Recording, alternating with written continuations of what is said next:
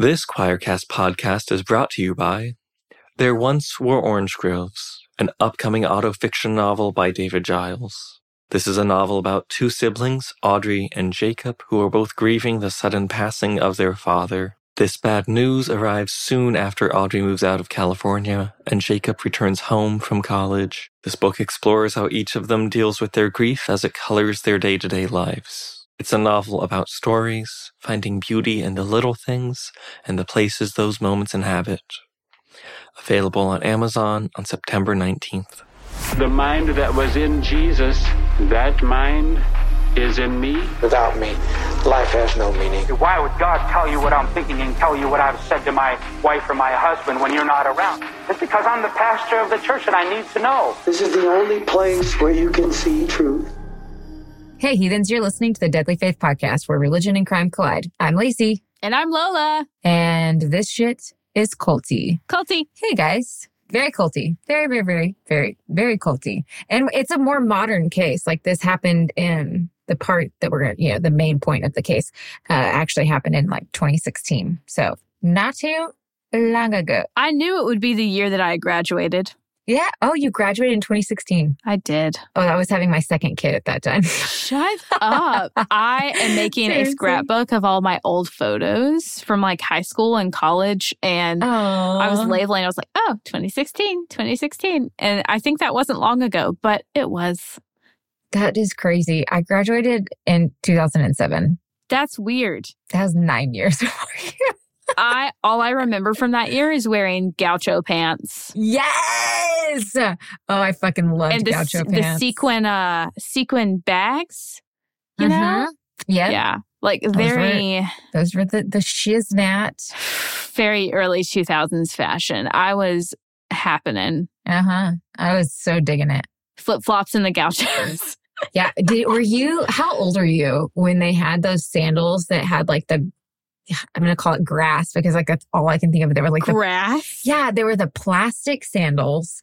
And then what you set your foot on was this like Like turf. kind of like it was this uh, plastic sponge stuff that you like set your foot on.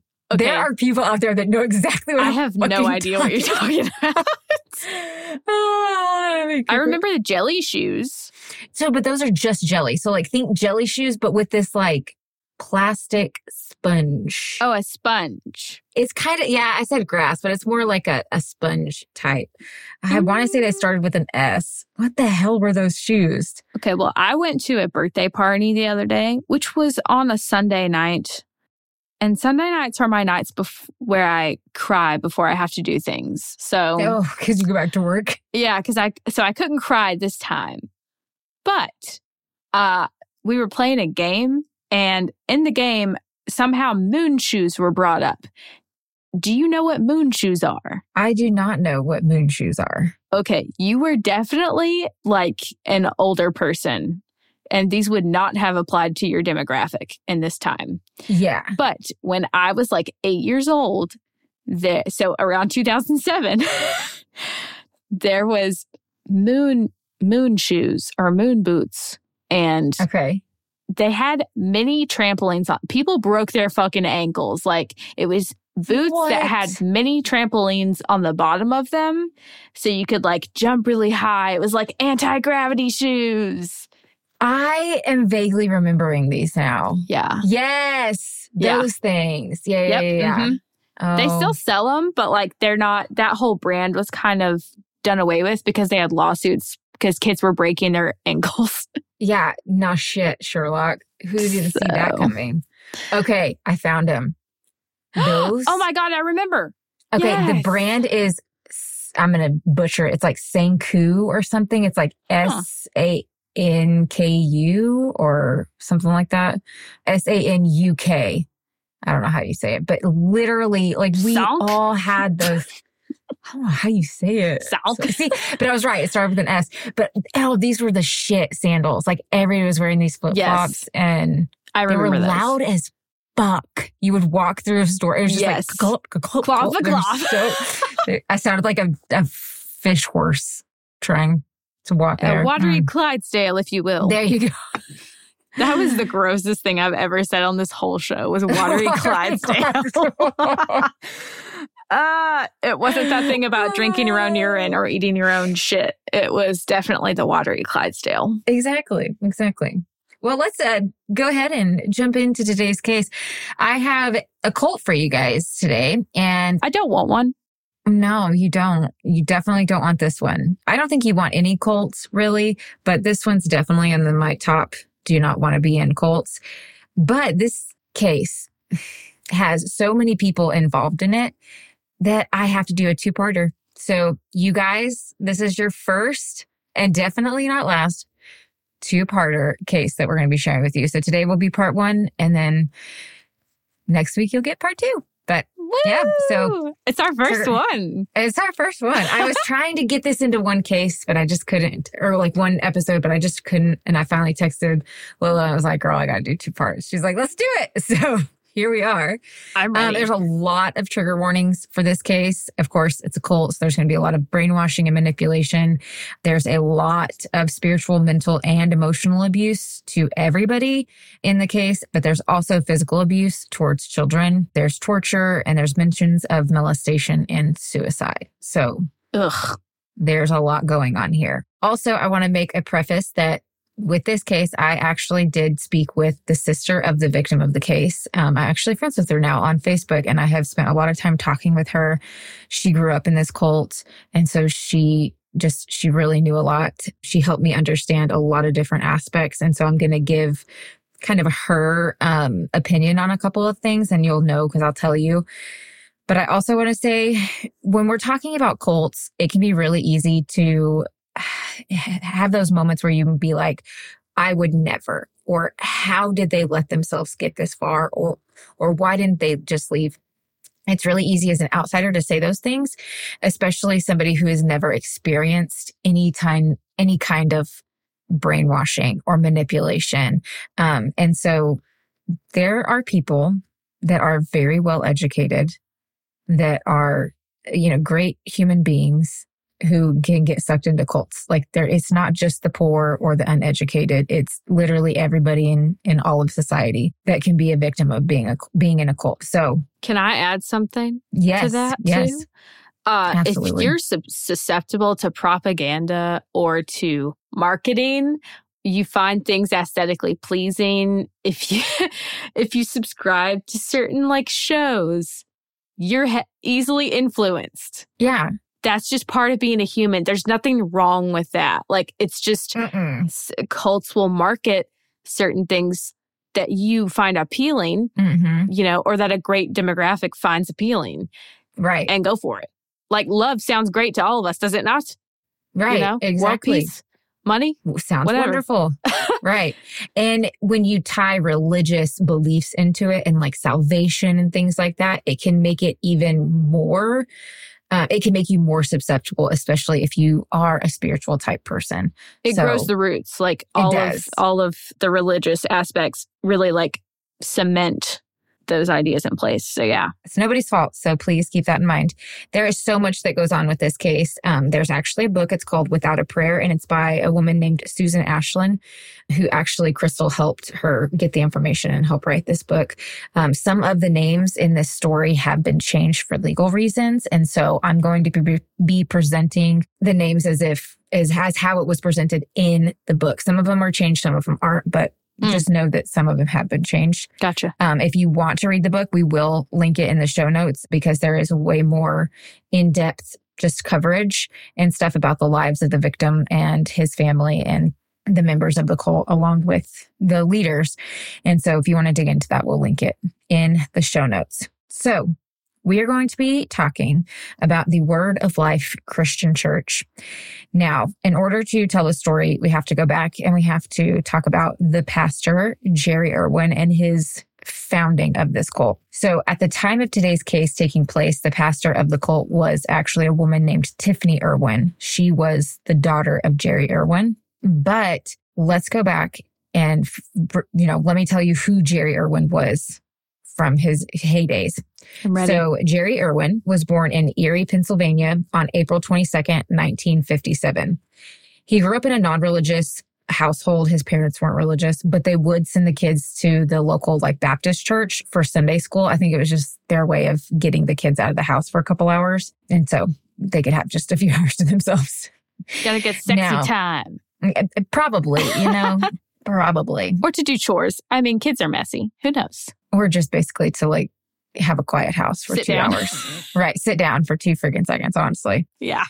So at 11 years old, Jerry says that he was at church one day and there was a traveling evangelist preaching and they did the typical altar call and he went up and he got saved and he said his life was he felt different from that moment on. Now he didn't really like start following God until years and years later, but he talks about that being a turning point in his life.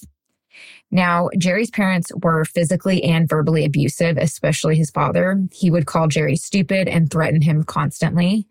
And due to the nature of his home life, Jerry rebelled as a kid, like many kids in that situation do. And because of this, he got in trouble with the police pretty often. Uh, at 16, he ended up running away from home and eventually landed himself in Florida. And in 1974, in Florida, he met and married a woman named Robin. Now, after joining the Air Force, they settled in Illinois. So he gets married to her, joins the Air Force, they settle in Illinois. Their marriage was tumultuous um, at best. He never felt like he could meet her high standards. And I'm pretty sure after learning more about him, I'm pretty sure he wasn't a peach to live with either Oh, in really my now? opinion, right?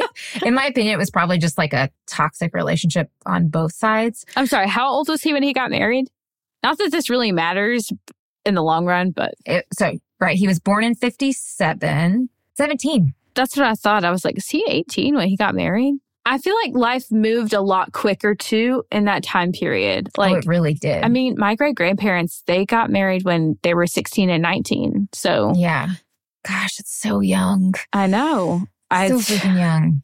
yeah, Well, yeah, so 17. So that's a whole nother perspective. So for sure. they, they it was probably not a good situation for both of them. They also ended up having two kids. But after trying to go to like couples therapy and work things out, it wasn't working. And finally, Jerry consented to have getting a divorce. And so Robert, Robert, Robin left with the kids. Now, during this time, Jerry got really depressed and he spiraled out of control.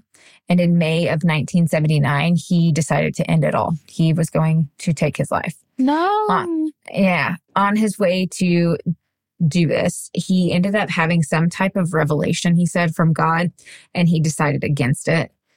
I think this was kind of like a turning point for him um, Mhm. religiously. Well, That's good, but I'm scared. yeah, I know, right? Not, it's like, I'm glad you didn't take your life, but like, you, you It's always when mm, they have that spiritual awakening, it seems that like. And I, what exactly do you qualify as your own spiritual awakening? I know it's it's dictated by that person, but like all Right. of these like toxic ones that start to push like a bad agenda afterward. It's like Mm-hmm. what actually happened though? yeah. Were you just perceiving it to be a certain way, or was it real? I don't know. It's hard. It's hard for me to not we can't deny their truth. You know? Exactly. But my judgmental side is like, I don't believe it. you know, I Like, know it's I, yes. it's, it's, it's crazy. Well, five years later, after this time, in 1984, he met a woman named Tracy. Now, Tracy was described by her family as kind, gentle, helpful, obedient, book smart. Unfortunately, though, they said she lacked uh, common sense and was very gullible. I knew you'd say that. I knew know. you'd say that. That's and I was like really sad. Like, like her own family was just like, yeah, she lacks common sense and she's pretty gullible. Well, Tracy was also a very devout Christian and she had grown up in a Christian home her entire life. So just like any good Christian meet cute, uh, they were married two months after they met. why? Why is this a thing in Christian circles alone, too? because they want to have sex. That is so the truth. And you know it what? really is. If my biological mom and her fuckface of a husband are listening, the reason you got married so quick, eh, not knowing each other, was because you Hmm. just wanted to fuck. So like Exactly. sit down. I, from the day I met my husband till the day we got married was four and a half months. And my sister was like, You only want to get married because you want to have sex. And I looked at her straight in the face and I said, Yeah. See, this is Yeah. another reason why like preaching abstinence just causes issues because it pushes you into a commitment, a lifelong commitment, Uh-huh. and you may not be ready for it. Exactly. And I like, Sex is not that big of a deal, guys.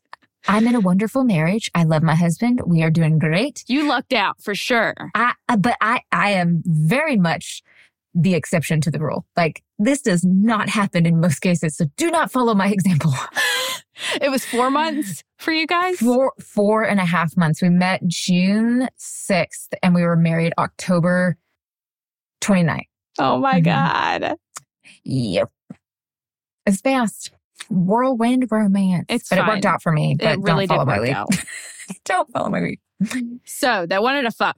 Go on. They, yep, exactly. So Tracy and Jerry get married. Now, on their wedding day, literally on their wedding day, Jerry was like, I'm starting my own church. Boom.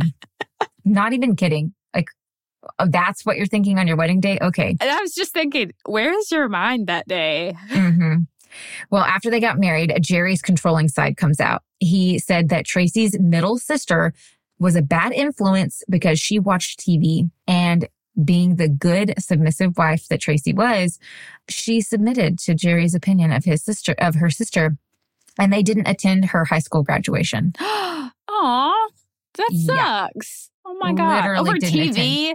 TV. She's a bad influence because she watches TV. Yeah. Suck my dick. Whatever. And then after their first child was born, Tracy cut all ties off with her entire family. Oh, that's so dangerous, Tracy. No, hmm no. So bad. Now, together, the Irwins had four kids. I also need to say, I covered this case over on my YouTube channel. And for those that have watched those two, um, because that was also a part one, part two, I am changing a few things within this case because I got a couple things wrong and Crystal corrected me because I reached out to her and was like, should I change anything? And she helped me on a couple different cases. So if you see a couple things that are different or hear a couple things that are different, it's because I fucked up in that one and I'm crazy. we love it in this one. accountability. we love it. That's good. Exactly. Yeah. The more you know. Exactly. So they had four kids. Their oldest daughter was, um, actually their oldest child was a daughter and her name was Tiffany. And then after that, they had two boys named Daniel and Joseph. And then after that, they had another daughter named Naomi was their four kids. Now, this next part happens way later in life when the kids are a lot older and grown. Um, but Tracy knew that Jerry had had kids with Robin, his previous wife. And she spent time trying to locate them. And eventually, through a, I think it was like a reunion website, she actually reconnected with them. But when she went and told Jerry, he was pissed. So he didn't have anything to do with hit those kids? No, Oh my God. They they were not. When the wife left with the two kids, they didn't stay connected. He didn't reach out. He didn't try to find them, from my knowledge. Gross. And so he was pissed, but Tracy still tried to connect with those kids. And at first, her kids ended up sending letters back and forth with their half siblings. Now, it took a lot of, you know, a few months and a lot of coaxing from Tracy, but Jerry finally reached out to them. But in the end, the two kids' names were Mark and Serena. They chose to not reestablish a relationship with Jerry. Fair. Fair. I wonder why. oh God. What'd you do? So- What'd you do, Mm. boy? he's well if he's so if he okay he controlled his wife enough to be able to get her to not go to her little sister's high school graduation and then had her like was manipulated her enough to cut off her entire family Yeah. so I, he's probably i'm pretty sure they were like uh there's some red flags and you're an asshole so we're like just not gonna connect with you yeah so from what I understand, this church started more as like a home church where they just kind of started gathering people and friends and they would meet in different people's homes and kind of thing like that. But as the years went on, they would move from like home to home and then they would move from building to building as they grew. And it was definitely what we would consider a small church. Now, even though Jerry was the founder of this group, he was not the pastor. He did not hold the title of pastor.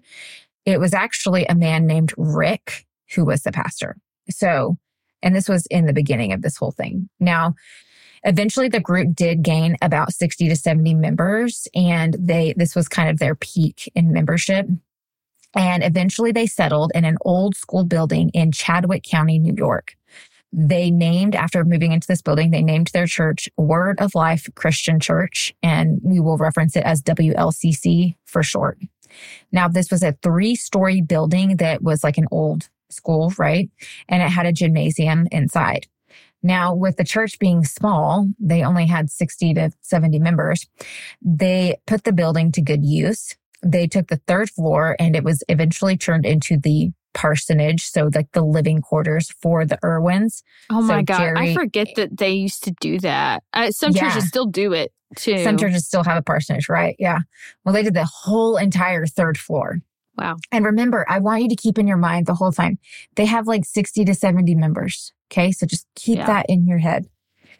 So they turned this into their parsonage. Um, their living space on the floor, third floor had a room with a basketball court, Mhm. another room with a trampoline, and they got themselves a huge jacuzzi tub when they did the remodel. What? Where are you getting all this money from? The 60 to 70 members. What the- feed the poor, you idiots. Yeah.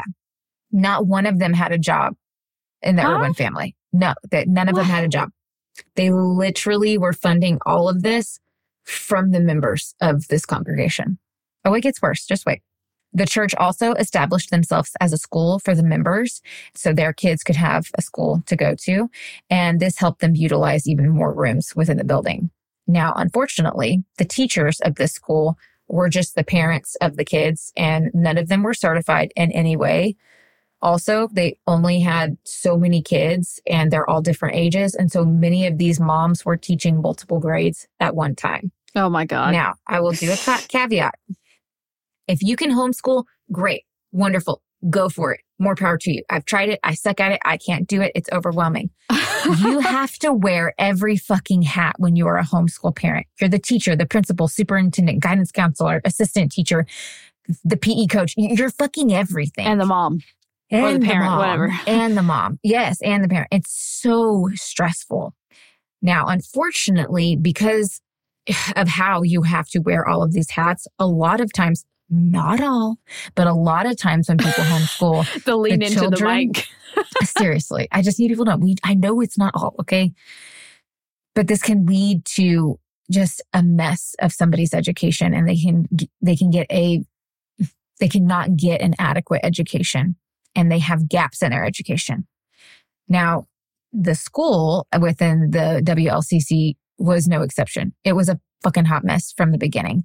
Any And- schools that are from religious standings are just, they, they turn out to be shit most of the time. hmm I and mean, they don't know this at the time. Like the students of this school don't know this, but it was not accredited in any way, shape, or form. And it was, not like registered with the to state of. New York. Yeah. okay. Yeah. So all these kids, quote, graduate, but they don't actually have a diploma.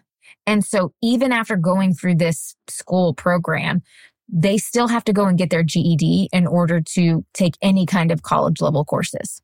Somebody lobotomized me with a hot tire iron. I do not understand. How is that I- legal? Okay. It's, it's, you know what? I don't, is that legal? I know they have to go to school, but don't they have to like receive education from whatever county they're in? every state is different. That's when true. it comes to homeschool laws. There are some states that are very hands off. Um, and then there are some states that are very hands on. So, for example, I live in Tennessee. So, in order to homeschool here in Tennessee, you have to be registered with the state um, that like your child is being homeschooled, and you have to have a some kind of school that's overseeing you and the education that you're doing. yes, I know what you're talking about. Yeah. Like an academy that's like associated with it. Yeah, something, something like that. And even to get your license here in the state of Tennessee, you have to have a paper from your school saying that you're in attendance and that you're registered in school and you're attending. Yeah. And if you don't have that, you can't get your license at all. Hmm. So, like, if you are not properly, if you're choosing to homeschool and you're not following the state's laws, your kid can't get their license till they're 18. Damn. Okay. Yeah. I had never heard of the state doing that, which I was like, I don't think they do that in Alabama. I don't No, remember that being a thing. I've lived in a lot of states, and this is the only state that I've ever heard of it doing it. I think I think Tennessee and Virginia do it, but I'm literally right Oh. beside both. So Hmm. I don't know. But I'm, Interesting. I'm, Kate, shoot me, but I like that. I like that they do that because kids need to get an adequate education. No, yeah, I, They I really think do. so too. Sorry. Sorry, not sorry. So, in the early years of this group, Jerry was seen as kind and loving, but over the years, that changed. He started to become rude and domineering. He would say things like, I know what happens at your home and I don't even have to be there. So, if you've listened to our intro and you hear the guy say, I know what happens at, at your, your church and God tells me, or whatever it says, that's that Jerry him? Irwin. Yeah, I know. Shut that, up. that is literally a clip from one of his sermons. Is that's Jerry Irwin. Can't believe we didn't spotlight him sooner. I know. I wanted to give adequate uh, time for this case. So, and I knew I was not ready for a two parter, but Yeah. now we are. Um, so yeah, he would make them like feel like he knew exactly what was going on in their homes and God was showing them, show, showing him all of this. Now he would act this way as if he had this like direct line to God. now he even also started calling his congregation stupid. And basically, his style of preaching and leading his members had become a mix of fear mongering and just demeaning them. So he's bullying people. He's a big, fat, They're ginormous. paying him bully. to bully them. Th- they are they are more than paying him. They are devoted to him, paying him. And hold, I'll get. I don't want to skip. I don't want to jump ahead. I'll get to it. Hold on. One day, Jerry ends up prophesying that something was going to happen to a woman in their congregation named Joanne Ames. Not I say Joanne, but it may be Joan. It's J O A N. I'm not sure. If for those that are listening and don't under, don't know what prophesied means, it is when a church leader or somebody will be like, God told me this was going to happen. or God came to me in a dream. hmm Anytime somebody's like, God came to me and the, the end of the world is happening on April 22nd, 2026. That's, that's them quote prophesying. They literally believe that God came to them or they're lying on purpose because they think it's cool. Now, he says that this woman in the congregation, Joanne, Joanne I'm going to call her Joanne, but I could be wrong. It could be Joan. Anyway, No, it's Joan. I know it's is it Joan. Joan? It's okay, got to be Joan. We're going to say Joan. Joanne is J O A N N or A N N E normally, Yeah. or it will have an H in there. So I would go Joan. She was a, a little bit older. So yeah, we'll, we'll go with Joan. Okay. So Joan, something's going to happen to her. Now, before too long, she was actually diagnosed with cancer. Hmm. Joan had multiple bleeding brain tumors. So she ended up having to go in for surgery. While on the operating table, Joan suffered a stroke and slipped into a coma. Oh God. Now, the doctors said that based off of her condition, they didn't expect her to survive. Yeah. Jerry and the church members would not accept that. So they went to the church one day while she was in a coma and they prayed for her healing. While they were praying, Jerry said he felt something had changed and allegedly at that very moment, Joan came out of the coma. After that, the church members believed that Jerry really was the right hand of God and somehow had a direct line to him. He was able to save this woman through prayer. Okay. So Yeah. here's the thing. None of us know everything. Isn't that We the don't. beauty of life? True. But at the same time, so like as a person that practices magic, you can Mhm. definitely feel when any ca- type of like energy shift happens in the room. You can feel it if you're not Mhm. practicing any kind of magic too. Like whenever someone comes in the room and you're like, oh, bad vibes, like you just naturally feel it, Yeah. you know? Yeah. And you can feel when a Mhm. person leaves, like when they die, just as when Mhm. someone is born and draws their first breath, you feel a difference in the room. So Yeah. that would make sense to feel something, but hmm I highly doubt it was at his hand that that Yeah. was happening. but it's you know doctors are not god It's called the practice of medicine. or these exactly it, it's called practice for a reason they don't know everything and they'd be the first fucking people to tell you this they can use the tests that they have in front of them the condition of the person that they can that see in front of them and they make the best educated guess Mhm. Now, is this right all of the time? No. People are given two years to live and live 10. Some people are given six months to live and, and live two weeks. So it's, it's just the best guess that Yeah. they can. And so, but with the doctor saying they had no hope that she was going to survive, like she has a 0% chance. And then all of a sudden the church prays, she comes out of a coma. They're like, holy shit, Jerry Irwin is God, basically, is what they're thinking. Why didn't they why didn't they also credit themselves though in their own manifestation through prayer? Because they're because Jerry is the one that's so demeaning to them and calling them stupid. They have to give him all the credit. They have to stroke that fucking ego Jerry Bear, sit with us a while, would you? Mm, We'll I'm knock you down a bit. Okay, I can't wait. Okay. So, um, okay. Jerry also designed the church's constitution and bylaws. It included, but wasn't limited No. to, members being required to attend church both Sunday and Wednesday, submit to Jerry's leadership, and mandatory tithe of 10% of a person's gross, not net, gross income. The benefits that the members received in return were that they got to have Jerry as their pastor. I'm not kidding. He put that in there. Was there anything else? Like a boat or like No, food? no. That's a shitty deal. Uh, You said food, and so I'm just going to say it now. It's it's later in the story, but I'll, I'm going to say it now. There were people that were not able to afford at times paying their 10% tithe, and so they would give the Irwins their fucking food stamps. I have to leave the state right now. I have to get Mhm. up and leave. Yeah, What is this? What is Yeah. this, Jerry? Jerry Bear, come on. this same family, the same family that did that also was audited by the fucking IRS one year because they had put on their taxes how much they had given to the Mhm. church and tithed. And the IRS fucking flagged it because they thought they were laundering some money or Oh doing something. God. Something was hinky because they had given so much of their Income? income to this church. Shit. And so they were fucking audited by the IRS. Oh man. that's- Mhm. Horrifying. And I know that I know Jerry probably didn't step in, did he? To be like, hey, no, let me help you like no, no. Deal with this. He had a room. He had a Yeah. room in his third floor house with a fucking basketball court. He had another room with a trampoline in it. He also bought himself and his family a big ass fucking jacuzzi tub to put in his third floor house. I've got to say the the trampoline room is just like a weird flex. Yeah.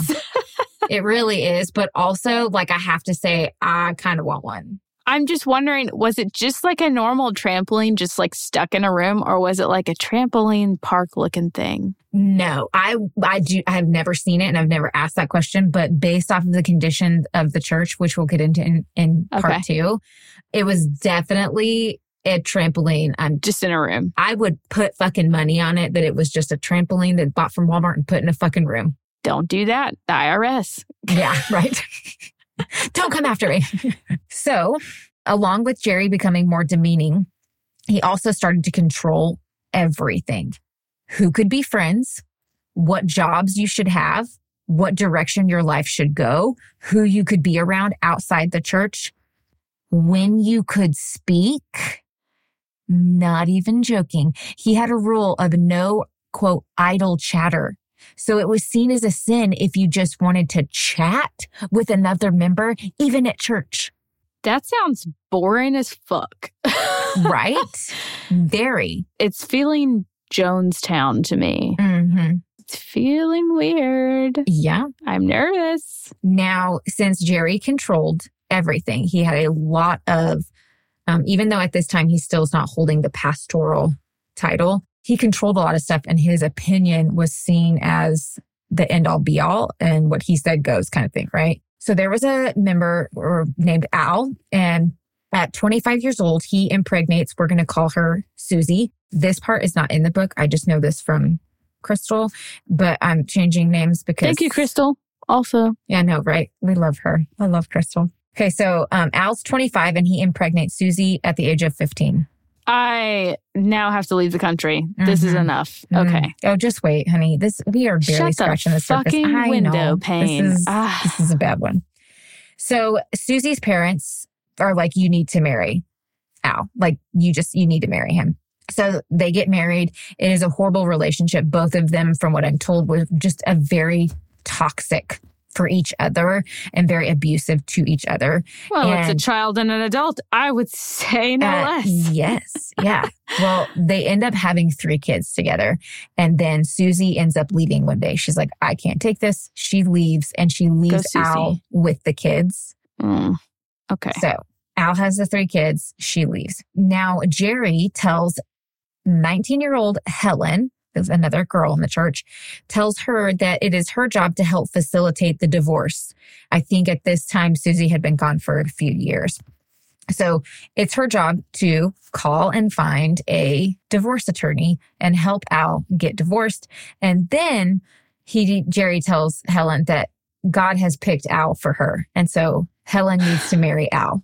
Saw it coming. Saw it coming from a mile away. Mhm. So one week after Helen turns 20, her and Al are now married, and Al is 35.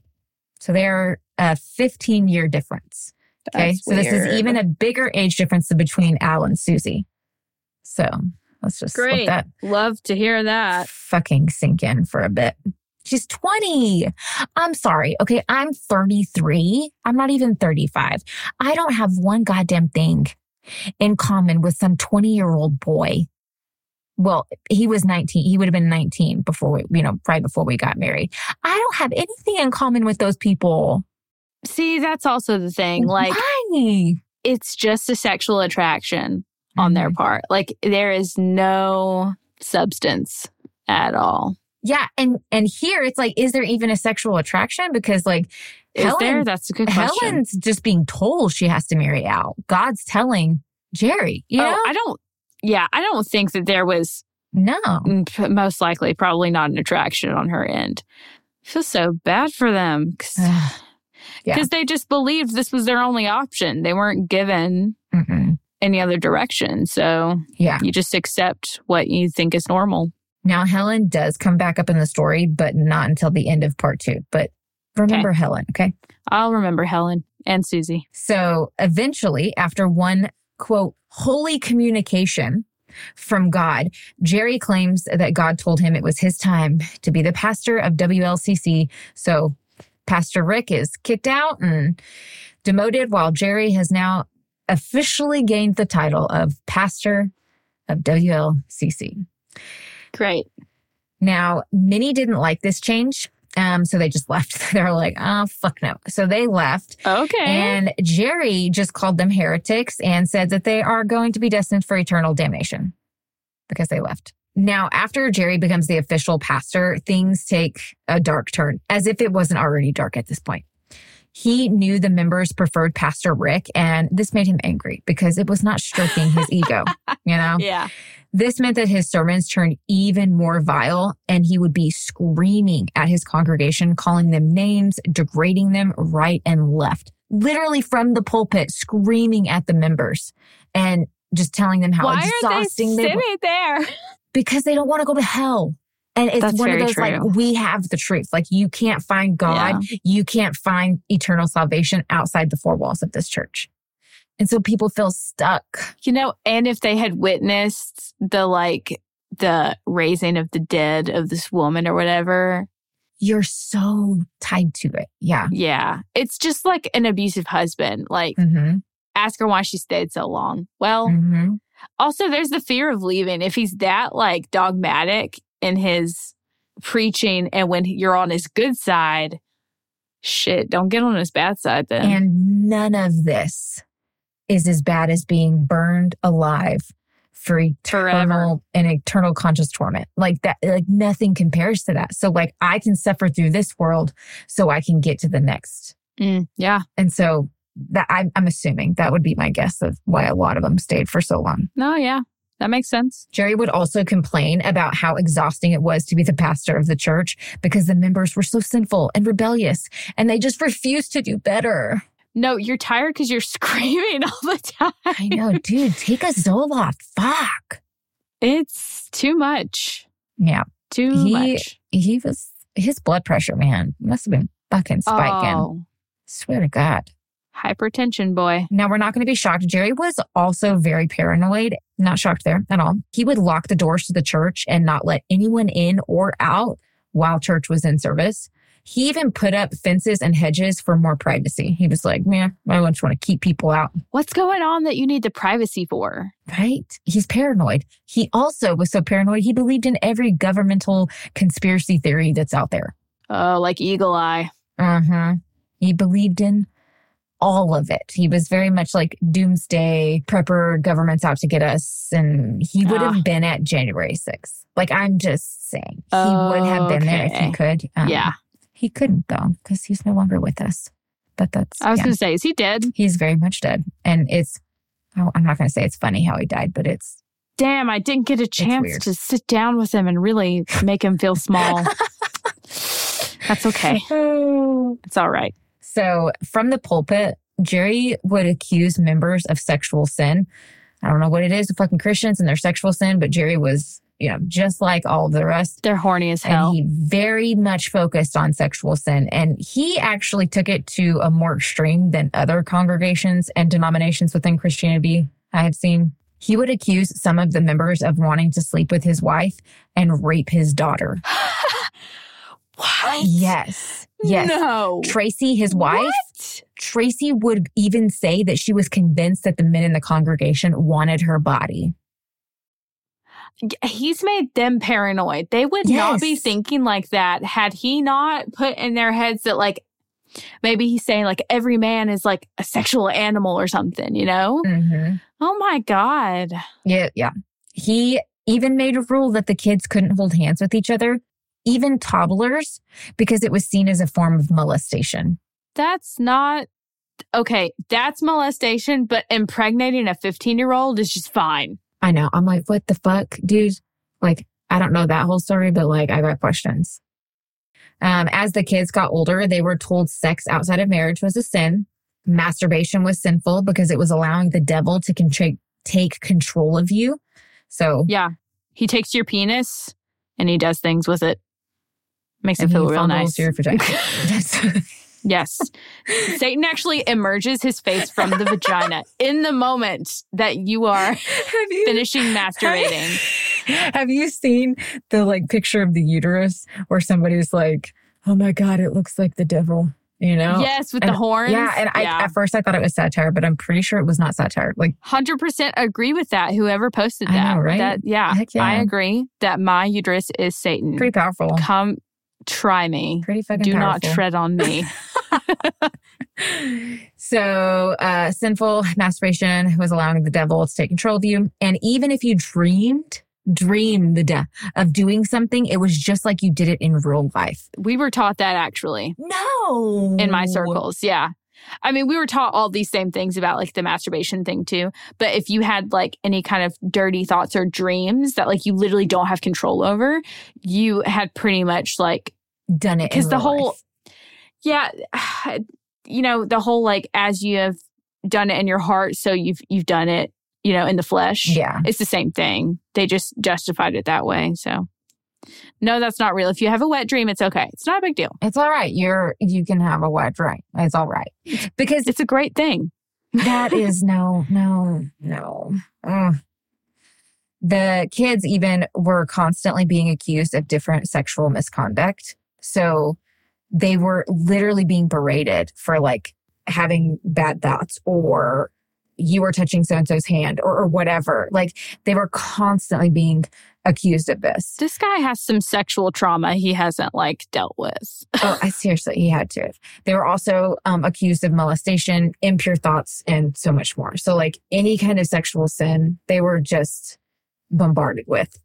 It is, like I've said this before, sexual shit when it comes to religious people being like, oh my God, like, don't make your brother stumble or don't think about sex. The next thing you're thinking about is sex. And so it's one of those like self fulfilling prophecies where it's like you're going to focus on it so much to like not do it that you're going to inadvertently do it like crazy. And this is exactly what happened with them. It was trying to get them to be as pure as possible, but then filling them with the them with shame and guilt over, you know, like molestation, quote, when that really didn't happen. Like if there was a child, like they couldn't even be around babies without a diaper on. And one girl what in the world yeah, one girl fell asleep like I think it was like her sister or niece or something, and fell asleep, and the baby didn't have a diaper on. And when she came, woke up, she felt tremendous guilt because she felt like that was molestation. Oh my God. I know. Somebody slammed this guy's head into the curb, curb stomp a bitch. Like, You're a bitch. I mean, in love, you know, In in, love. in Christian love, if you could do that to Brother Jerry. May the power of Christ compel you. Seriously, what the what in the holy fucks is this? Well, nice little segue. Speaking of, you know, uh, hitting him in love, Jerry told the parents that if they didn't spank their kids, then that meant that they hated them. He even told them to call the, their kids names like worthless and rebellious sinners. The church even used a Bible verse to justify beating their kids. Now, of course, you know, they're all going to be like, it was spankings, not beating. No, they were beating the shit out of their kids. The Bible verse that they fucking used was Proverbs 20, 30, which says, quote, blows and wounds scrub away evil and beatings purge the inmost being. That's actually one of the what the fuck verses Bible that I'm. I'm Yeah. doing next. Like yes! that's my next one I'm doing. Talk about a coinky dink.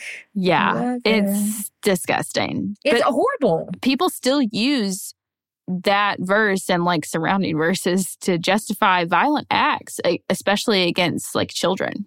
I have never heard of this Bible verse before until I covered this case. And I was like, well, that Proverbs is a fucking trip. Like that It whole is. book is just like a huge trip. is it Pro- no, I was thinking I was like, isn't Proverbs like basically porn? But no, that's Psalms. Just kidding. No, that's Song of Solomon. Song of Solomon. Why was I thinking Psalms? Psalms, no, Song of Solomon is straight up like smut. Yeah. And then uh I will say my favorite book of the Bible though is Philemon. What fucking book of the Bible is Phil- Phile- Philemon? It's literally like two pages. Go read it. It's good. Okay, that's not a book of the Bible. Yes, What? it is. What is it called? Philemon. It's spelled um, P H I L E M O N, I believe. Why in the fucking Christ cracker have I not heard? And Philemon. Hebrews, James, Oh, I didn't remember that. Oh, yep. Nope. You're Oh. right. It is. Matthew, Mark, Luke, and John, Acts and Literature, Romans, First and Second Corinthians, Galatians, and Ephesians, Ephesians. Philippians. I never had the whole thing memorized, but I had like sections of the Yeah. little song memorized. Well, Philemon, is a sweet book, in my opinion. Is it's it? sweet. I'll have to go read it. Now I've never read it again. I've never read it. Uh, I didn't even know it was a fucking book of the Bible. So look at me. That that's Oh, hilarious. but yeah, Psalms is like all of the like poetry. Yeah. That like a lot of it is David being like, I suck. Uh, okay, and then Song of Solomon is the smut. Yeah. Speaking of smut, I know we're taking a, a detour here, but God, I love smut. was it was it you who turned me on to, or that told me about uh, the Righteous Gemstones TV show? No, what is that? Somebody somebody told me about this show, and I we just started it like two nights ago. I am fucking dying laughing. It's on HBO Max, and it's literally a like satire show of like making fun of mega churches, and it's the Gemstone family who is like made this Oh, huge mega church. I know what this is. Yeah. Dude, we are Yeah. like three episodes into it, and I've laughed my ass off. Um, With I- Danny McBride. Yeah. Yes. And I'm cringing because at the same time, I'm like, I know they're making fun of it, but like, it's legit how it happens. Like, this shit literally happens. and there's one Yeah. point where the dad, like, one of the dads walks into his son's room and he's like all proud of him for reading the Bible, but then he picks up the Bible and opens it. And all the son has done is like highlighted all the dirty words in the Bible, like um, oh, yeah. breast and sex and and all of this stuff and boobs and all this. I was laughing so hard. The loins. right. So yeah, they beat the shit out of the kids. Now Over a verse in Proverbs. Great. at the school in the church, if the kids were disobedient, they would get pulled up by the arm and whacked with a wooden paddle on the arms, back, butt, and legs. So like just yanking a child up by their arms and just whacking them like a fucking pinata. That's what they did to kids in my middle school growing up. What? Yeah. This was a public school? Yep. It was just recently done away with. Like when I was in, high school, the state did away with it. Jesus Christ. Like we But had a paddle growing up, but like didn't yank them up by the arm and They had a wooden paddle and they would, well, they, either yank you by the arms or they like put you like a- against the wall So, or bend you over the desk or something. yeah. It's just so creepy. The whole like It's so gr- that's It's another thing. That's another thing that's just real gross it about is, some public schools. I'm not naming names too because I am not about to get sued. right. but we all disagree, or we disagree with it. Jerry would also sit in on the lessons uh, at the school. And if the kids weren't paying attention or he felt that they were being rebellious, he would make them stand up for long periods of time or write for hours. Even sometimes, get this, till one o'clock in the morning. Why? Yeah. Why, boy? Yeah. He You would know- not let them have food at all. And he would yell at the kids and he would yell at their parents for hours as well. This is the worst person. Mm-hmm. He's like, it's not even the type of like manipulation that's like sugar coated. No. It's literally just like fear mongering. A There's thousand percent. Yeah. So he- nothing else about it. he yelled at the kids for for what he would deem as like being disobedient or rebellious but then he would also be yelling at the parents because the parents aren't raising him or her right and it was their fault Yeah. i mean mm.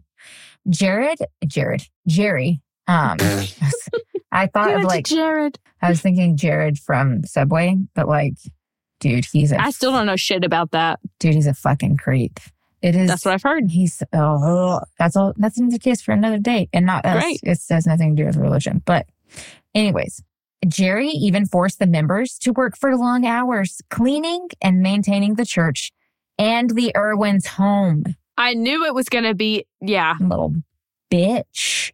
So they had to work for hours after every service, and they had to pay for all the cleaning and repair materials themselves. So, like, let's say um, a wall had a hole in it. They had to go buy all of the sheetrock and mud and speckle or whatever and paint. They had to buy all of that themselves and then go and do the repairs. They Oh had, they had like, I think how it happened, how it was, would go down is like they had certain tasks that had to be done and Uh-huh. they would give them the tasks and then you were there for however long Until you finished it. It, it took to finish it. Yeah. And so they would be there for hours. And did you reap any benefits though? Like, could you stay there? Like, No, your benefit was that Jerry was your pastor. that is the stupidest benefit. Mm-hmm. I'm not kidding.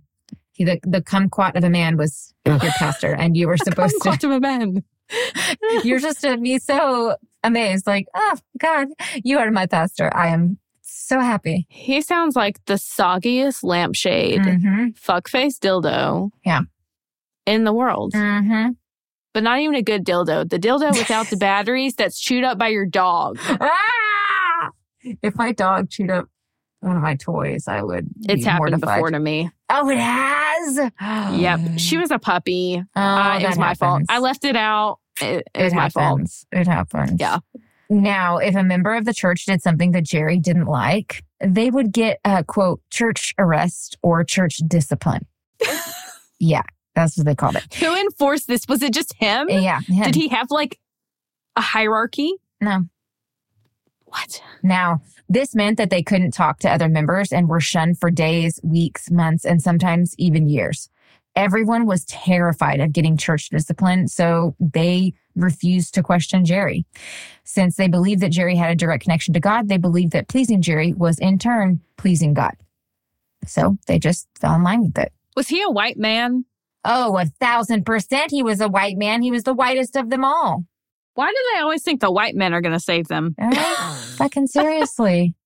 No white man's gonna save you. You know what I really liked in the the book The Shack was that they represented God as a black woman, I Fucking loved that. Jesus as a like uh oh Wasn't God. Jesus a, a He's- Hispanic man?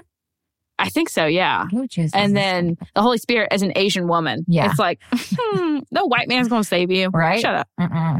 Now, all of these rules didn't apply to the Irwin kids. They were constantly getting away with whatever they wanted and not being called out for sinning or being rebellious like the other kids were.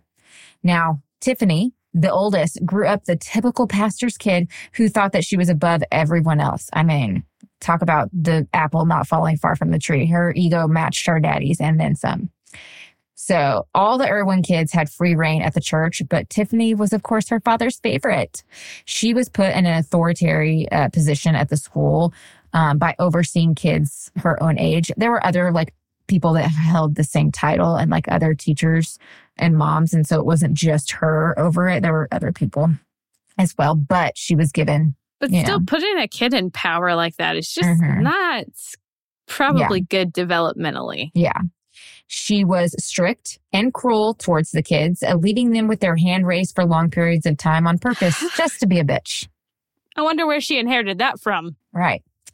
Now, as she got older, she seemed to relish seeing other people in trouble and would constantly reprimand anyone and everyone, even adults, including her own mother. If her mom didn't agree on the correction, they would go to Jerry and he would always side with Tiffany Over his wife? over his wife. I'm sorry. Was something happening? No, no, mm-mm. Like, sexually. no, No. nothing was happening. Nope. Okay. Okay. Whenever we say like a favorite, like a, especially a daughter, Mhm. it always mm, red flag a little bit. So I think for her, it was like she was the firstborn, she was the oldest, and yeah, she had all the birthrights. Yeah, basically. Yeah. Now we're going to jump. There's a lot of people involved in today's case or in this case. So we're going to just kind of give you a background. I'm going to give you a background of like everybody that is there. Um, so now that you know about the Irwins, we're going to move on to a woman named Linda. Fucking Linda. I don't like Linda. Len. Linda, Linda, Linda. Now, Linda was also another one of like the overseers of the school. She was what you would call the teacher's pet, as she had her head shoved so fucking far up the Irwin's butts, it was ridiculous. She would um, simulate like how Jerry spoke and treated the congregation just because like she wanted to be like them. And she was also very cruel to the kids during the school hours when she was in charge or overseeing whoever she was overseeing. And it didn't stop there. She was this way and just as brutal to her own children. One day she felt like one of her children had sinned, but hadn't complained about it. So she randomly verbally attacked them in the car, berating them the whole time and calling them names. I mean, pure evil and berating of, of their own daughter. And not only that, she recorded the whole fucking thing because she wanted to show it to leadership because she was so proud of how she got her child to confess to quote sinning. And I'm pretty sure it was um, the sin she thought her daughter did was like a, a sexual dream or had sexual thoughts or desires. That's gross. As a Yeah. mom, if you thought that, that's the big gross, Mhm. the big yuck. And to think that it's okay to sit there and berate your child and be so evil and demeaning to them and get get pride out of it that you're going to record it and That show it to leadership like what you're a fucked up woman I mean, I so badly have always wanted to have children. And I, Mhm. whenever I hear of cases or even when I see in public someone like screaming at their kid, like I Mhm. totally understand getting frustrated, you know, and it's got to be overstimulating to constantly have kids, but like, yes come on, they they didn't ask to be here, you know, like yeah they you just got to be be nice. Be linda nice, please. I feel like Linda really wanted to impress the Irwins so much that she took things to the next level because she thought if she would take it to the next level, her her berating, her evilness, her just shaming people, if she could take it to the next level, they would see her in a better light. Like she would get more points or she would be seen in a, eh, you know, she got the attention she wanted. Like maybe she could like I don't know, get a special position or like a special like role. Being favorited by them, I, that's my assumption. And maybe in that way they would see less sin in her and not berate her. Maybe. Your Who guess knows? is as good as mine, but that could easily be it. Now we're going to jump to it. The main family of today is they are the Leonards. Okay. So the Leonards were a blended family. The mom and dad were Bruce and Deborah, more commonly called Debbie. Now they had both been married prior. So when they got together, Bruce already had a daughter named Crystal. That's who I talked about earlier. And Debbie had a daughter, Sarah, and a son, Whitney. So when they came together, they had already a blended family of three kids. But Bruce and Debbie together had a few more children. They had Lucas, Christopher, Grace, and Ezekiel. So it's a pretty big family. So seven kids all together. I like their names. I know they were very cute. Crystal, uh, Sarah, Whitney, and then you had Lucas, Christopher, Grace, and Ezekiel. Ezekiel. I like the name Whitney, like as a male or a masculine Yeah. name. That's cool. I think it's very cool. Um, in my YouTube one, I I called him a girl because I thought Whitney was. Whoopsie. girl. I felt really bad. It's like, oh, sorry, my bad.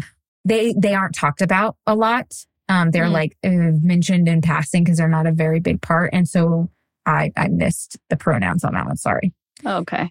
So the family were devout, devout members of WLCC and lived their lives to please the Irwins. They were with Jerry from pretty much the beginning, um, if not the very beginning. They were at church every time there was a service. They worked at the church and in the Irwins' third floor home, hours on end, cleaning and doing repairs, and they tithed religiously. This is the family that gave their food stamps to the Irwins when they couldn't afford to tithe. And this is also the same family who was audited by the IRS because they had given so much. The IRS thought something hinky was going on. Oh my God. Now, this is a family with seven kids. Okay. So, ugh, They don't have a lot of money going around then, Mm. probably. no, they don't. And um, I don't think I talked about this later on. I think I had taken it out, but I can still mention it. Bruce had a degree in some kind of um, agricultural nature. I know Crystal's laughing at me right now listening to this, uh, but she told me what it was and I didn't write it down. And he had kind of hopped around in different jobs, but he ended up landing, um, for the most part, doing helping.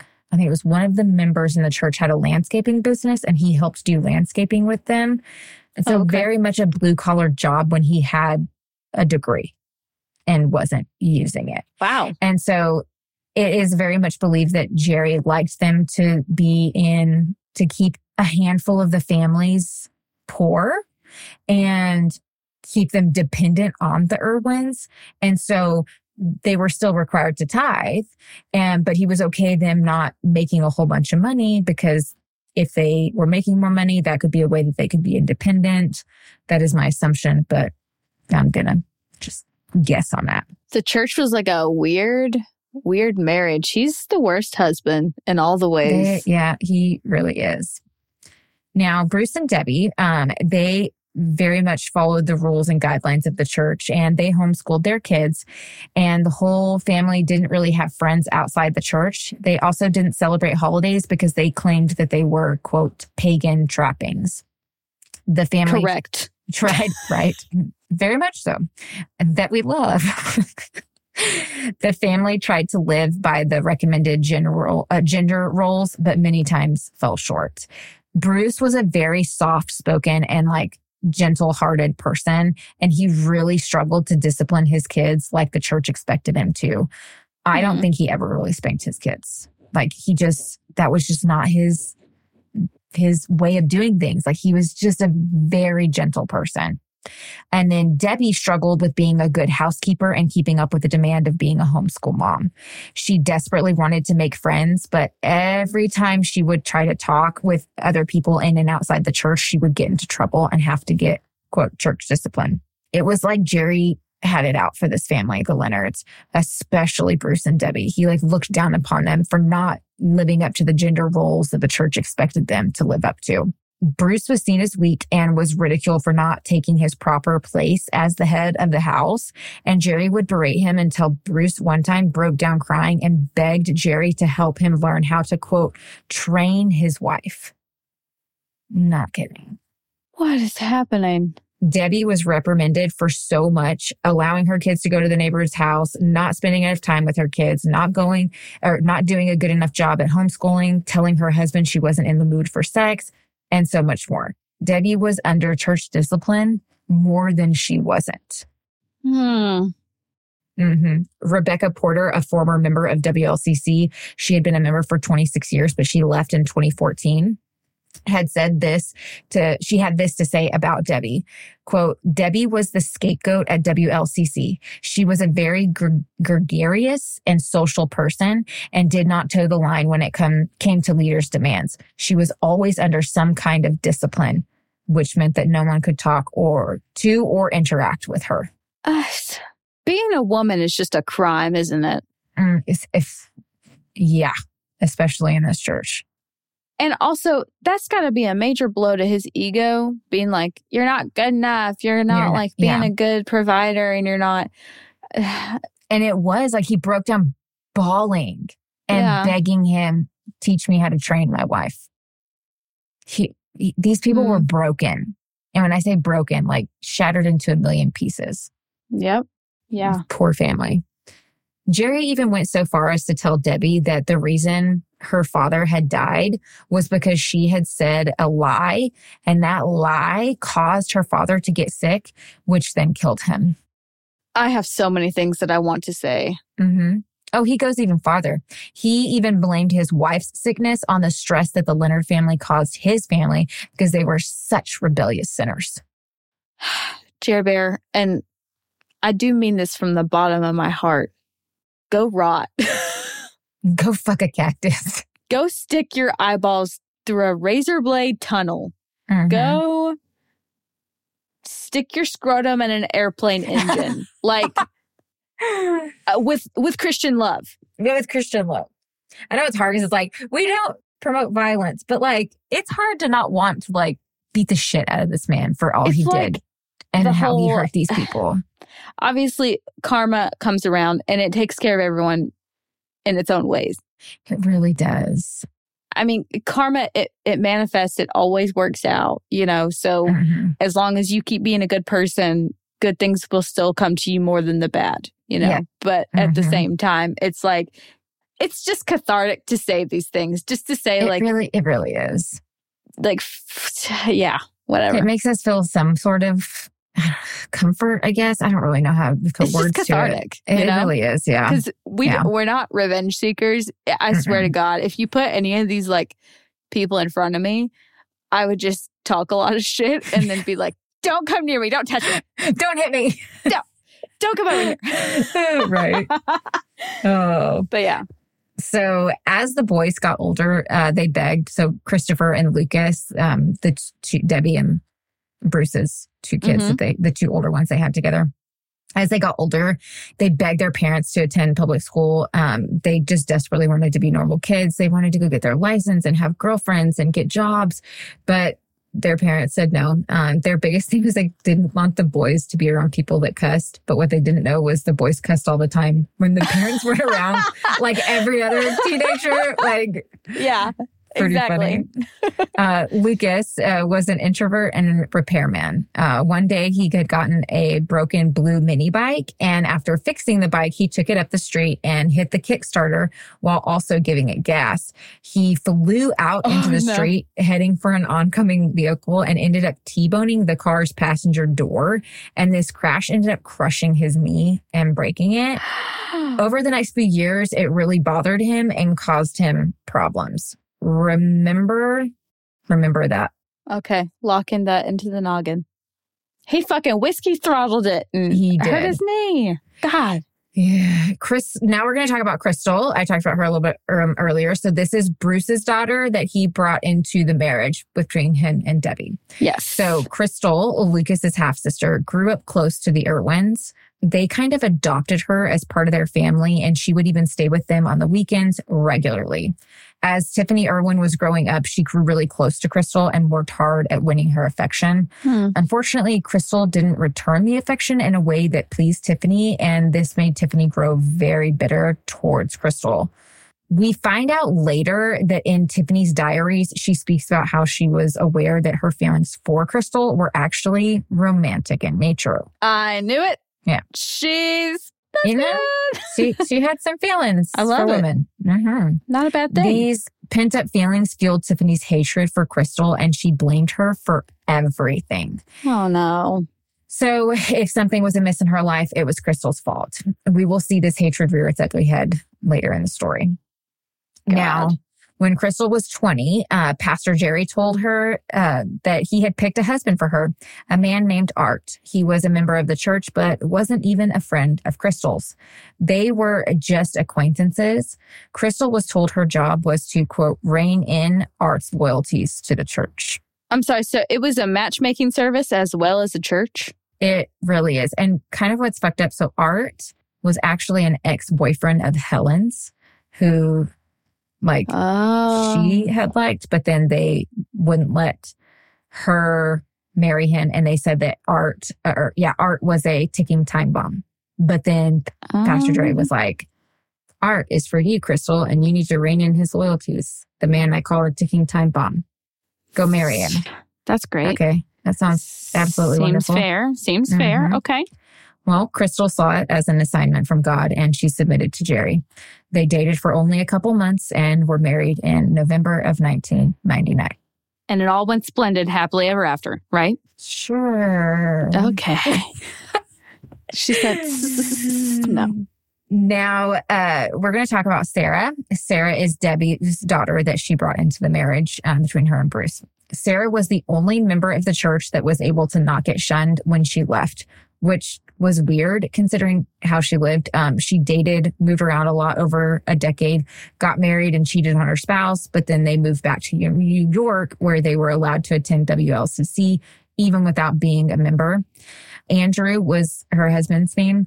He finally stopped going after seeing Jerry reprimand Bruce and Debbie in front of the congregation.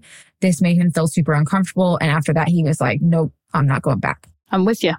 hmm After a year, uh, Sarah gave Andrew an ultimatum. She said, tithe 10% of your income or I'm divorcing you. Shit. Andrew couldn't afford it and said no. Like, I can't afford that. And he said no. So she left him.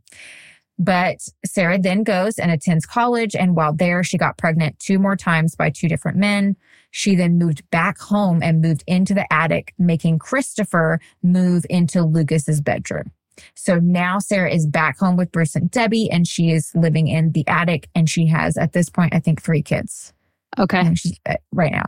I think it's all she had. It's three. Soon after she moved in, Grace, her sister, moved into the attic with Sarah and her kids per Tiffany's demand. So we find out later that the reason Grace was moved in there was because she said that allegedly Lucas had watched her take a shower and it made her uncomfortable. This made Sarah turn the freaking attic into Fort Knox. Like she had locks upon locks upon locks Oh God. with the doors going in and out of the attic.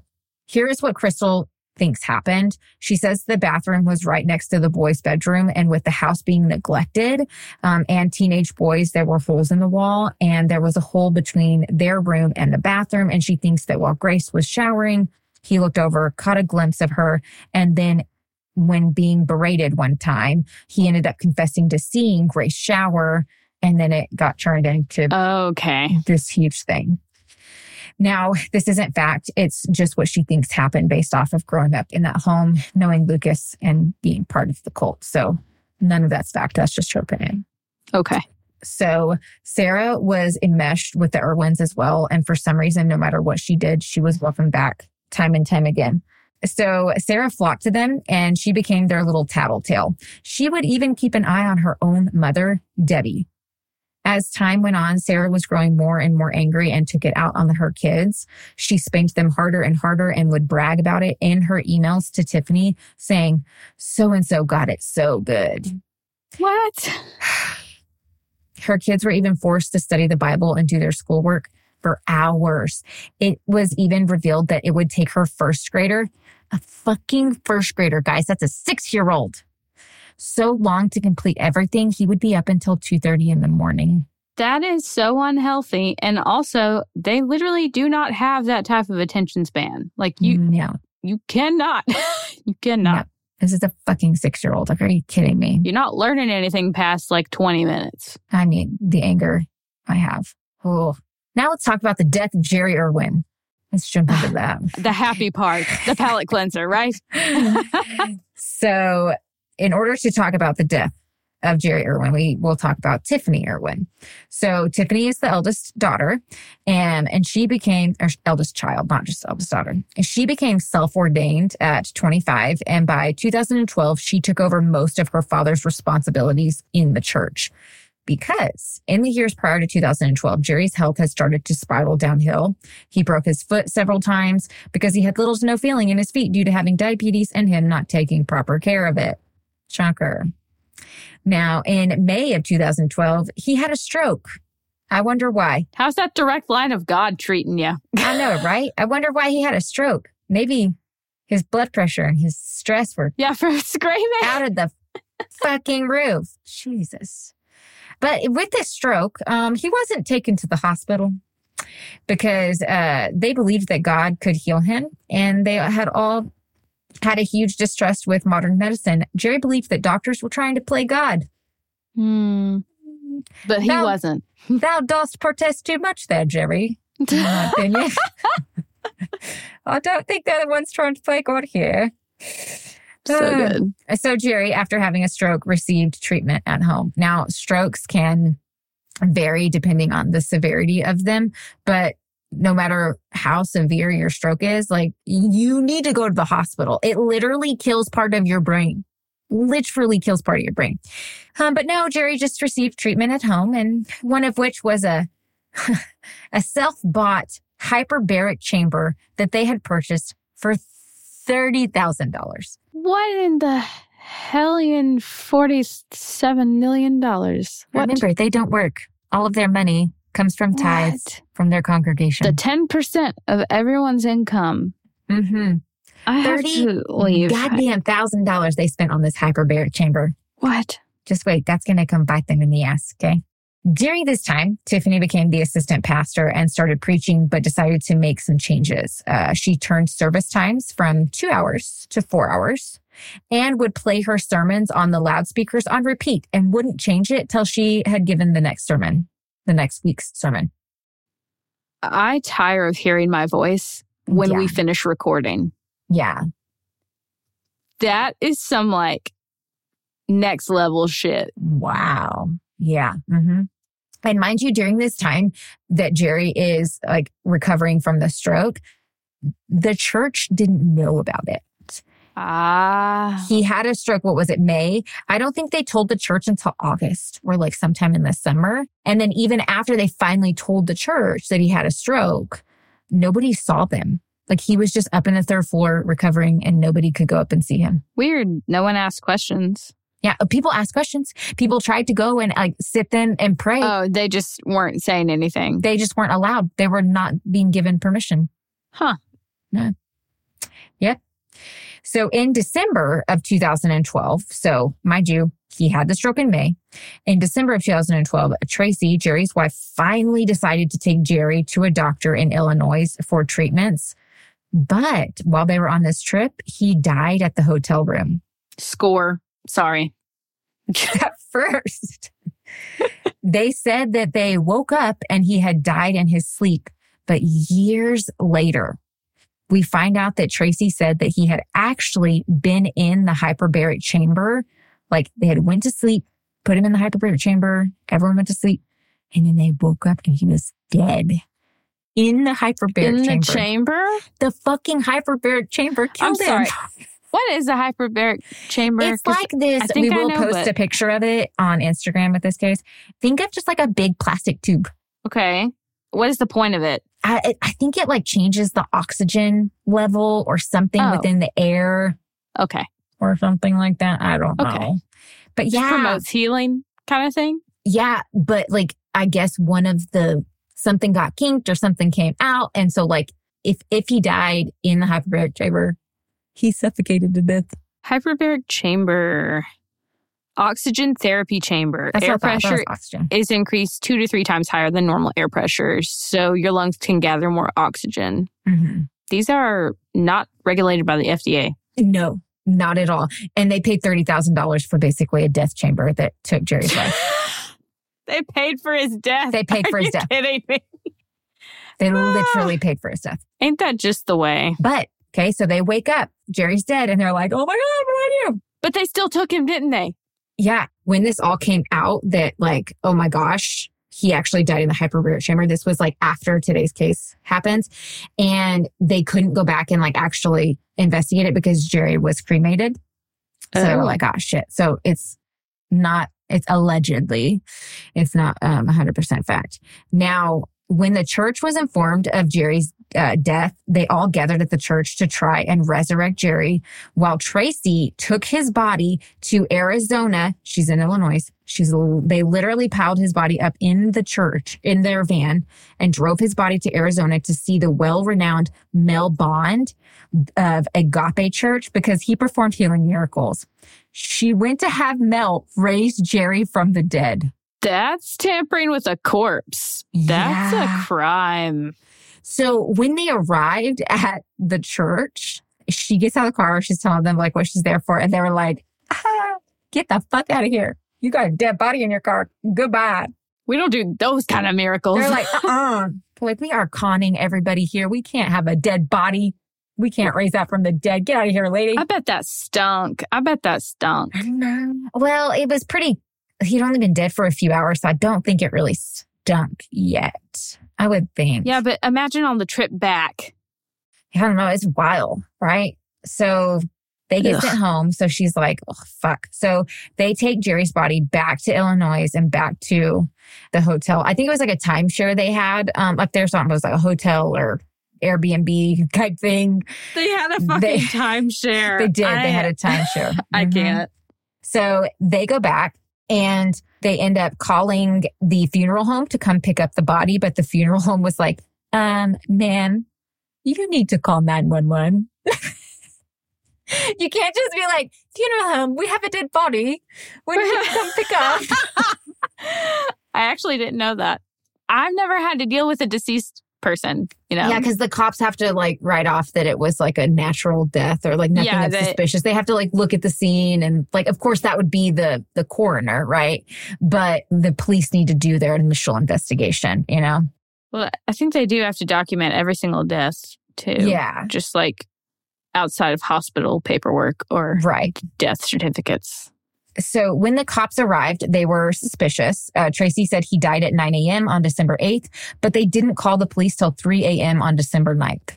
Tracy lied and said that, that she woke up at 9 a.m. to Jerry already dead and knew that medics couldn't save him. So she and her son stayed and prayed for him to be rose from the dead.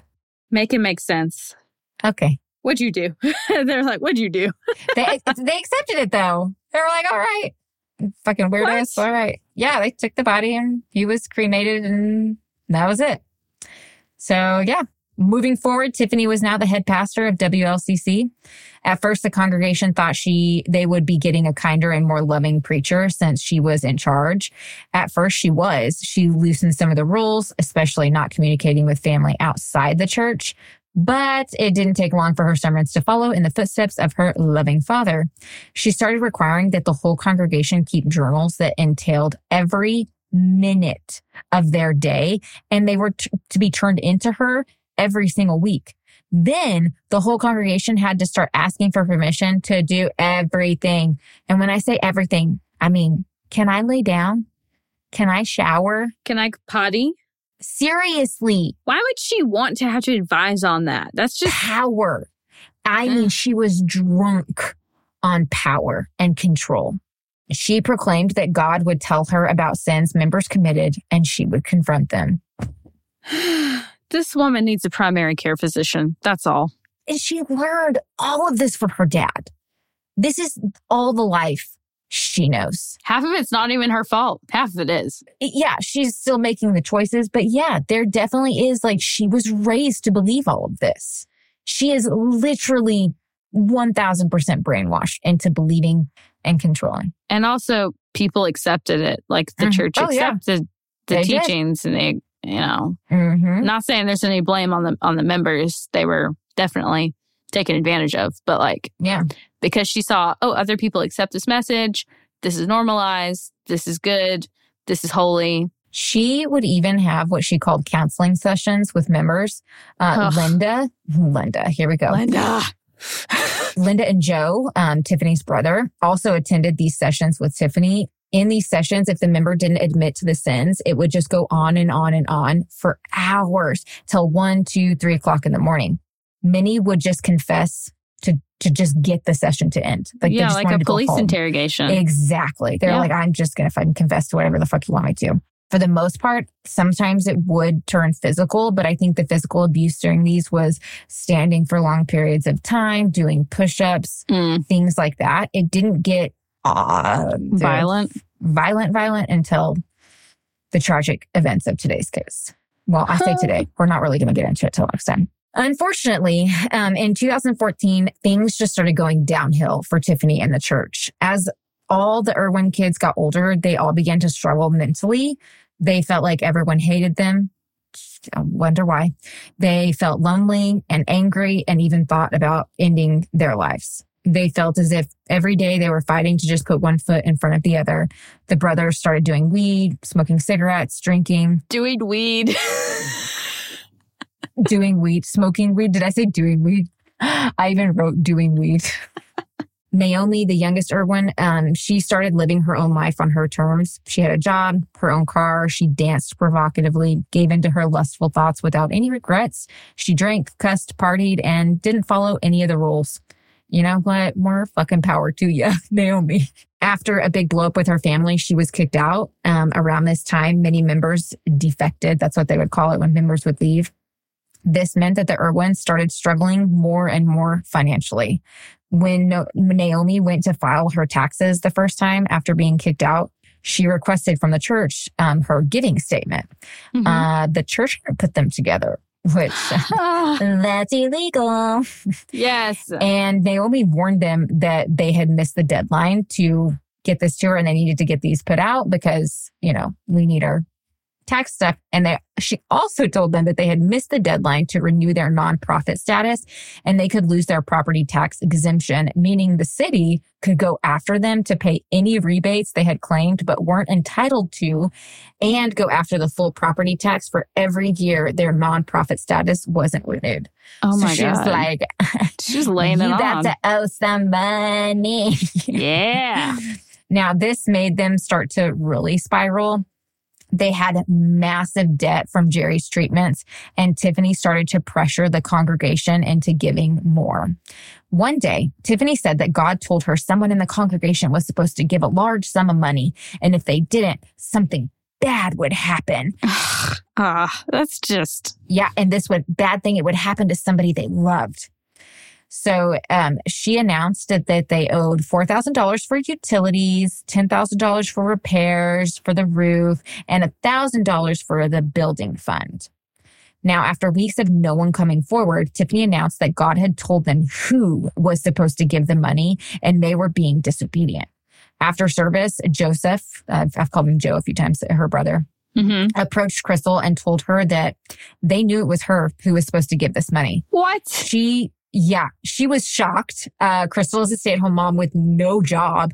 Okay, where am I supposed to pull out like, what is this, like $15,000? Well, if they're subscribing to gender roles too, it can't fall on the woman naturally, right? Right. Is I know. But you have to remember Tiffany's hatred would always, she had a hatred towards Crystal. And so this was her way of like just being a bitch. Just it's fine. Your Barbie's scissored. It's fine. Like yeah. It's gonna be okay. This is the worst goosebumps story I've ever heard. Now, Crystal, her, her husband said that the money wasn't coming out of their account. And Mhm. at this point, he was fed up with the abuse from the church and he started, he decided on this one, he's standing his ground. Crystal wanted to give the money, but she knew it would end her marriage and she was terrified. She Oh. spoke with Tracy and Tracy told her that it's okay. There's ways that we can get the money, that you can give us the money and Art doesn't have to know. Ah, Okay. God. That's suspicious. that's so special. One day, uh, Crystal's husband Art was on his way to the bathroom at church and Tiffany walked past and greeted him. He missed it, like didn't see her walk past him and he just didn't say anything. Now, when he made it back to the sanctuary, Daniel and Joseph, her brothers, berated him, even though he tried to say it was an accident. Like, I don't, I didn't know. She said, hi, I'm sorry, kind of thing. Hmm. At this point, Art was done. He was just like, fuck this shit. You know, it was like the straw that broke the camel's back. Yeah. He knew they didn't really hear from God and he told Crystal he can't go back. It was hard, but Crystal agreed. And on July 9th, 2014, they went to WLCC for the very last time. On the following Monday, the 14th, Crystal announced through email that they were leaving the church. Now, quickly after Crystal left, so did a few other members, again, making the Irwins struggle more and more financially. So, like, things are just spiraling downhill for the Irwins and finances are stressing, uh, finances are getting piled on top of one another. So it's stressing them out. Like it's just not a good, good time for them. Yeah. Now, Tiffany made it known how upset she was about how these members had left in the form of a letter and not coming to her. She would call them cowards. In February of 2015, so this is a decent chunk of time, or like eight months or so, um, Debbie had a heart attack. Tiffany blamed her rebellious lying heart. Um, and she got pissed at the Leonards for not inviting her to pray with them What? because Debbie had a heart attack. Like you did, like I'm mad. You didn't call me to come pray. Debbie's own daughter, Sarah, blamed her heart attack on her sin and told her she needed to be a better person. How would the, Her own daughter said that. Yeah. Now no that same, here. None. hmm Now, that same year, Lucas was having problems with his knee, the knee he crushed in that accident. Okay. Now he went and got a scan, and on this scan, it showed like some kind of anomaly, and they were scared that it could be cancer. Now, again, the Leonards didn't invite Tiffany to pray over them, and this again pissed her off. Tiffany actually, after this, told Lucas that it was cancer and that she had warned him and he was rebellious and God was punishing him for it with cancer and it was going to kill him. what? Yeah. Mm hmm Why? Many times, uh, Tiffany, Heartless. yeah, many times Tiffany would make Lucas have counseling sessions where he was berated the whole time. Linda, fucking Linda, would Mm. actually chant to Lucas, You're going to die. You're going to die. Who the fuck does that? Linda, we need to have I a discussion. See, this is why I say Linda, like she just wanted to take it to a new level because she wanted to like be so evil that the Irwins were like, you're amazing. I swear. It's like that show out kid, you know? Yeah. And this whole time that Lucas was in these like counseling sessions and he's being berated by both Tiffany and Linda, his parents are standing there and they're just having to take all of this abuse and listen to their child be berated as well.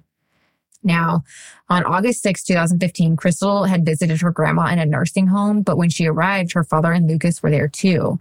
This was the first time that she had saw them in a really long time. Crystal says that this time was like a mini reunion and her father embraced her with a really tight hug. Oh. Now, that following Sunday, so I think this kind of sparked something in Lucas. And that following Sunday, Lucas texted Crystal and asked if he could go to church with her, to her church. And she, of course, said yes. And that Sunday, she picked him up outside their house and he got to see what life was like at a normal fucking church. Now, when Tiffany found out about Lucas going to church with Crystal, she was livid. And we are not shocked. Now, like I said earlier, remember people are leaving steadily. The church has just gone off. You know, members have been depleting. Finances are depleting. She's losing control. She's losing control and she, for some reason, fucking hates the Leonards and she hates Crystal. She hates that Crystal's leaving. And now Lucas going to church with Crystal. Does this mean that Lucas wants to leave? Does this mean that Lucas is going to leave the church? And if Lucas leaves, is he going to take the whole Leonard family? And this is our income. What are we going to do? Yeah. How, do- how do I do, what, how do I handle this? Two months later, on Sunday, October 11th, 2015, church lasted hours. They finally ended and took a break at 6 p.m. Ha! Who the fuck has church till 6 p.m.? During this break, Bruce took Lucas to go feed and take care and like let out a dog that he was like dog sitting for. Mm-hmm. But before they could leave, they had to get special permission from Tiffany. Now, Tiffany said yes, but she was pretty upset and that they needed to leave the church. And she thought that Lucas was just lying, that he didn't really have a dog. Oh. Like, who would let you take care of a dog? Mm, She's such a bitch. Now, I'll Bruce and. Lucas, uh, they get back, they go do the stuff and they come back and they get to the church around 7 p.m. So was, they were only gone for roughly an hour. Church resumes at 7 and it goes till around 10 p.m. Now, during her sermon from 7 to 10 p.m., she berated the Leonards about practicing witchcraft, more specifically, Debbie and Lucas. This whole entire time. She's like, You're practicing witchcraft. Lucas started admitting to it and said he didn't want to stop rebelling. I think he, um, and Crystal even says this, uh, that she thinks he was just kind of over it and he was a little snarky. He's a teenager and he was just like, Oh yeah. fuck it. Yeah. wh- what you gonna do about it? Kind of thing. Fight the man Exactly. or the Now woman. sh- Whatever. Yeah, the moment, right? The it. She asked about, uh, Tiffany asked about specific times that he would quote practice witchcraft. Um, and Lucas said that he had made voodoo dolls of her or a voodoo doll of her, and he would wish for the service to end and it would. So like that was magic. Like, you know, I wish the service end and it would Oh. end. Yeah. And he would try and use a Ouija board to cast spells so that Tiffany would die. So he's admitting he's admitting all of this. yeah. I'm just trying to think of this like teenage boy that's just like I'm I'm thinking fucking over your bullshit, you know. Now, unfortunately, it took a really dark turn, and Lucas uh, starts admitting to wanting to molest little children. Oh my. Yeah. Now, remember, when the members would get berated by Tiffany, it lasted hours, and most of the time, people would just confess to these things that Yeah. they never did, just to get it to end and Yeah. to go home because they would last so long.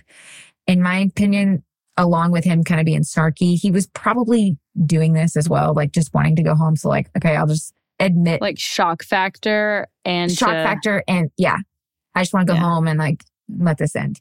Yeah. Yeah. Now, he had been at the church all day. He just he just wants to go home and sleep, probably. Yeah. Now, when service ends around 10 o'clock, Tiffany asked the Leonards to stay for a counseling session.